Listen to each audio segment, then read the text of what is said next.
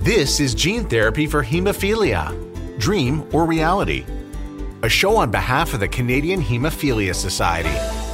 Here's your host, David Page.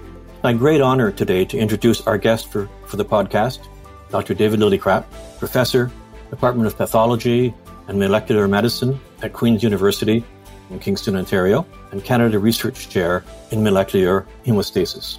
Dr. Lillicrap is world renowned for his research in hemophilia gene therapy and has been a great ally in Canadian Hemophilia Society's educational work with the community. Today, he will help us understand what gene therapy is and how it works. Welcome, Dr. Lillicrap. David, it's wonderful to see you again. Thank you very much indeed. And thank you for inviting me to take part in this uh, podcast series on what is a very timely and in- interesting subject matter. Dr. Lillicrap, a first challenge for you. Can you describe in 100 words or less how gene therapy for hemophilia works?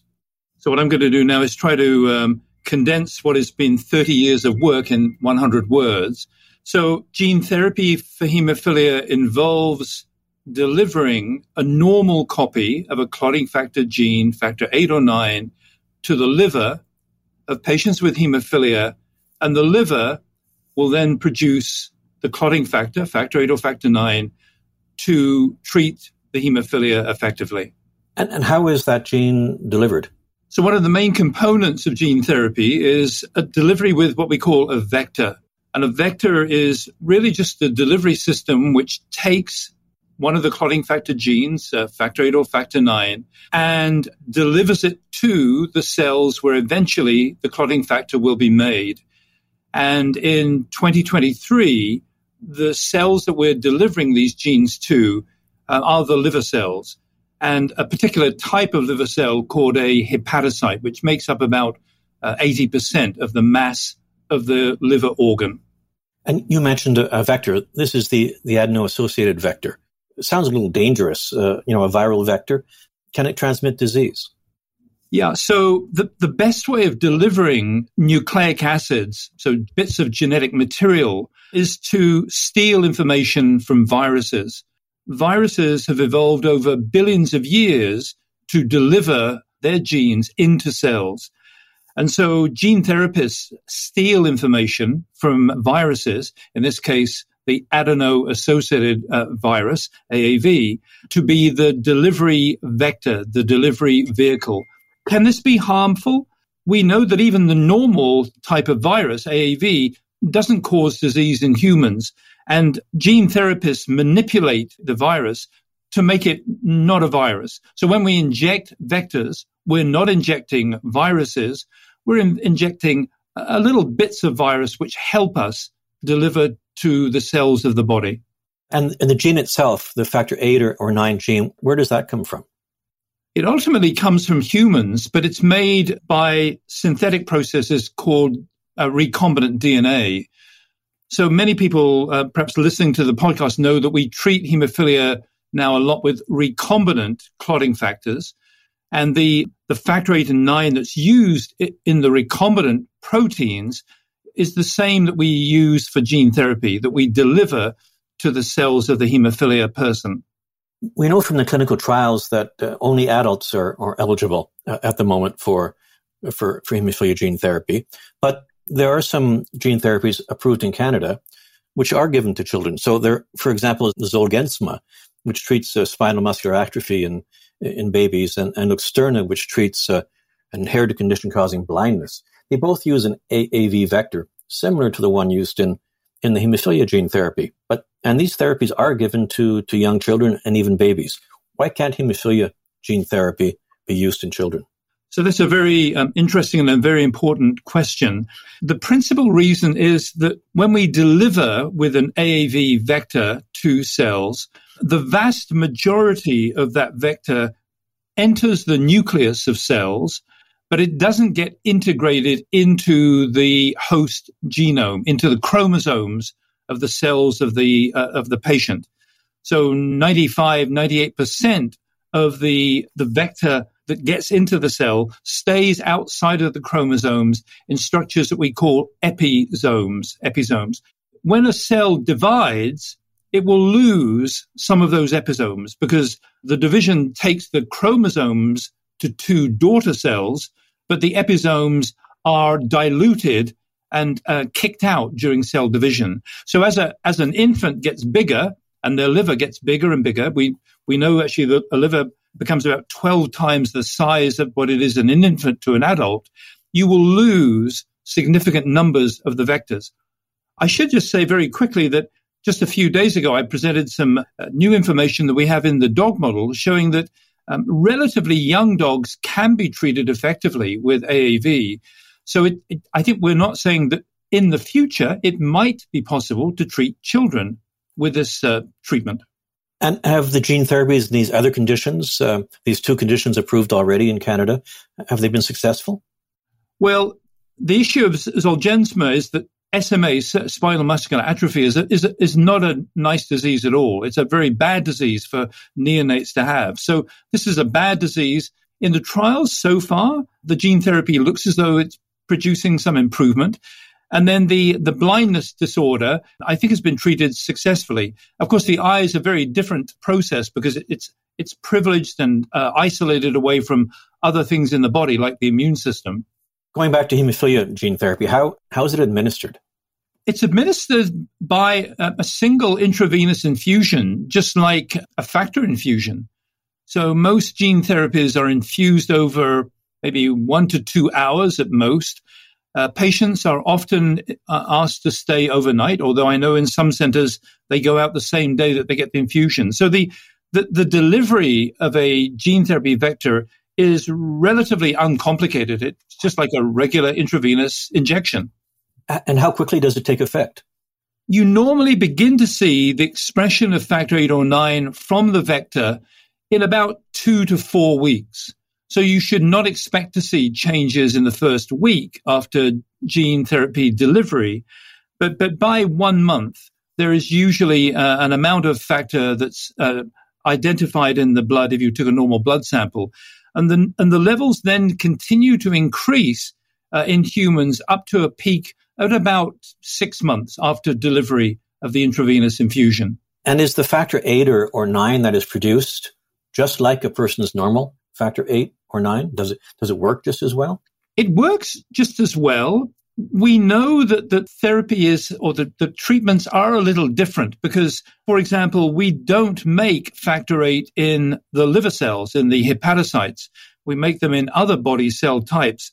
And so, although the liver cells are able to make factor eight and the factor eight works very well, it isn't exactly the same as factor eight in a, in a normal situation in humans. That's important to remember because we may get on to discuss in just a while. It is factor eight and factor nine gene therapy similar? Do they work similarly well?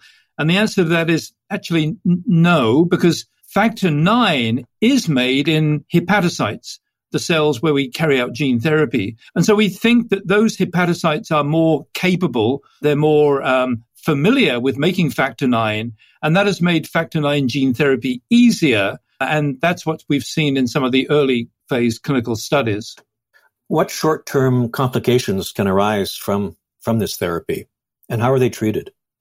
So let's begin with the, the very short term. During the infusion, most of these infusions have, have been carried out without any complications, although maybe 5 to 10% of patients may have something that needs you to slow down the infusion rate. But the infusion itself, the delivery of the vector, is usually uncomplicated. The biggest issue that's been faced with AAV therapy for hemophilia has been a, a transient upset of the liver, something we refer to as hepatotoxicity, so some unhappiness in the liver cells and this usually occurs somewhere between two and four months after the infusion.